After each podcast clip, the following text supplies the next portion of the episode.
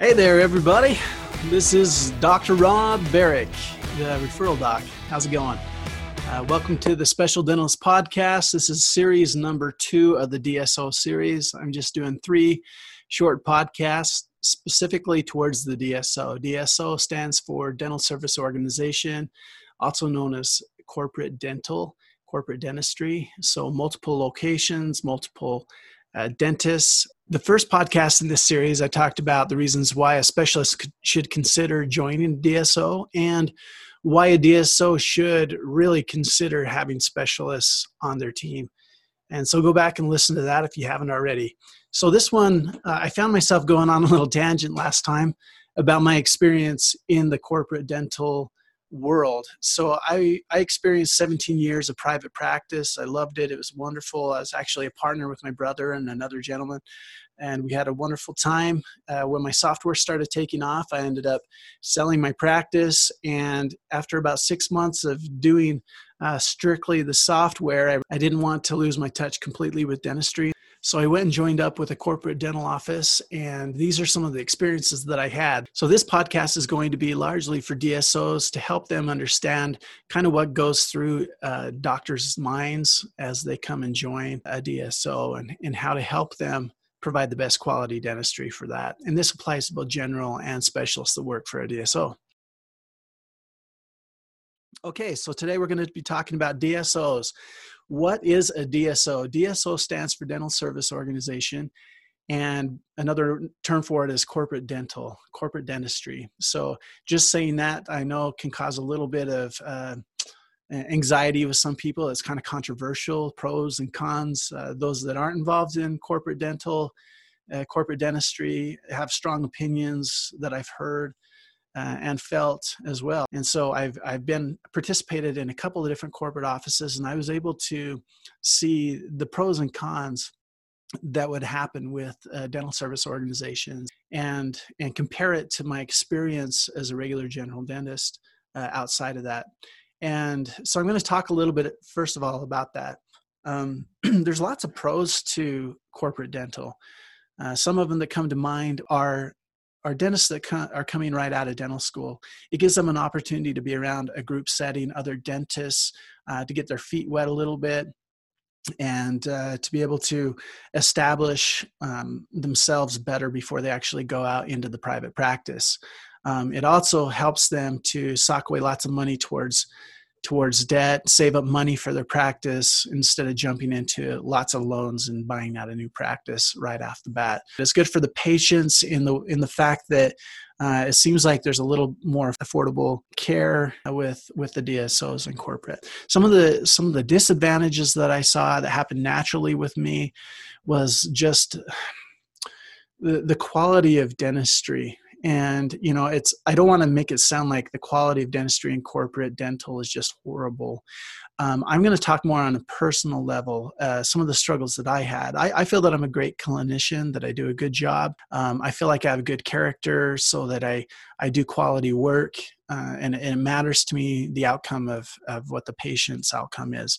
So when i went into this corporate setting what I found naturally happen, happening was my name wasn't associated with the practice, right? I was just one of the doctors. So it, it didn't it didn't matter as much, I guess, when uh, the outcome of what happened to the patient as far as my name and the name of the practice, that type of a thing. Um, the other thing is is is uh, I just felt less accountability and so when I was when I was in the setting where you probably have experienced this, it's uh, you're running into your lunch hour, you have a couple of patients all backed up, and it's just a, difficult patient. You're doing a full quad of restorations.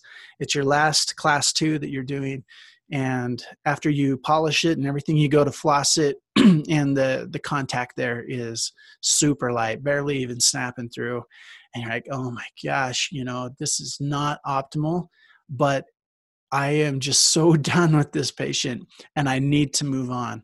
And you have this conflict. And in the in the private practice, you're you're thinking things like, you know what? I, I just got to do it right. I, I don't want this patient to have a bad experience. There's some accountability there.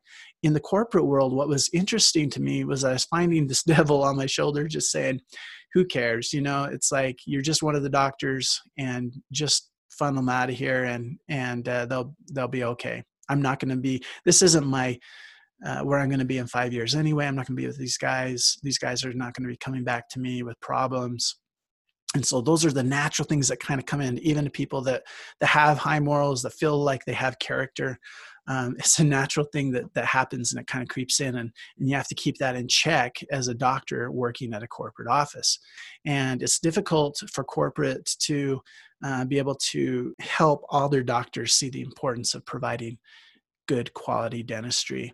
And this this is pros and cons um, for both general dentists and specialists. They have the same issue you know what about an endodontist that's in a corporate office and they're a little short when they take their final pa on uh, their final fill and they think well you know this really isn't my office and i'm going to be out of here soon and or whatever. So these are these are issues that that that apply to the quality care that comes through corporate and so, one of the things that I would like to first of all address before we move on is how do we combat that? Like managers of DSOs, how do you help your general dentists, your specialists uh, feel that importance of providing the best care, even though their name's not necessarily associated with it? And and the consequences aren't so dire. There's two ways to go about it. You can you can do something more like kind of like uh, if you're if you end up coming in uh, if people come back with problems it's going and you have to redo it we're going to take it out of your check. Uh, and that's one way to do it. It's kind of more of the the stick rather than the carrot right? Um, but i don't think that that will work as well. I think the best way to do it is more of the carrot and and play to their their uh, character the way they view themselves and uh, you know present these scenarios to them and say okay if you were in this scenario what would you do um, in a private practice versus in a corporate office? And then try to help them see listen um, even though you're in a corporate office you need to think about the patient. I mean you are uh, a, a health service provider. This patient that came in is paying you real money paying us real money and if it were you i mean here's the golden rule this is basically what it comes down to. If you were sitting in this chair would you rather uh, have it done right? Or would you rather have it done uh, you know being sent out and and uh, all of these different excuses well they'll floss better now because you know and if there's a real problem they'll come back. No you do it right. You you care about your character. You care about who you are as a dentist and you care about these patients and you want to do it right. So drop a box quickly do a filling it will set you back 10 more minutes.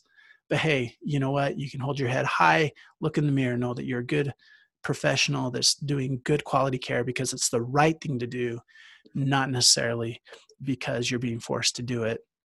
And so that's just one thought, that a little tangent there about the cons of corporate and maybe a way to petition your doctors that are working for you about their character.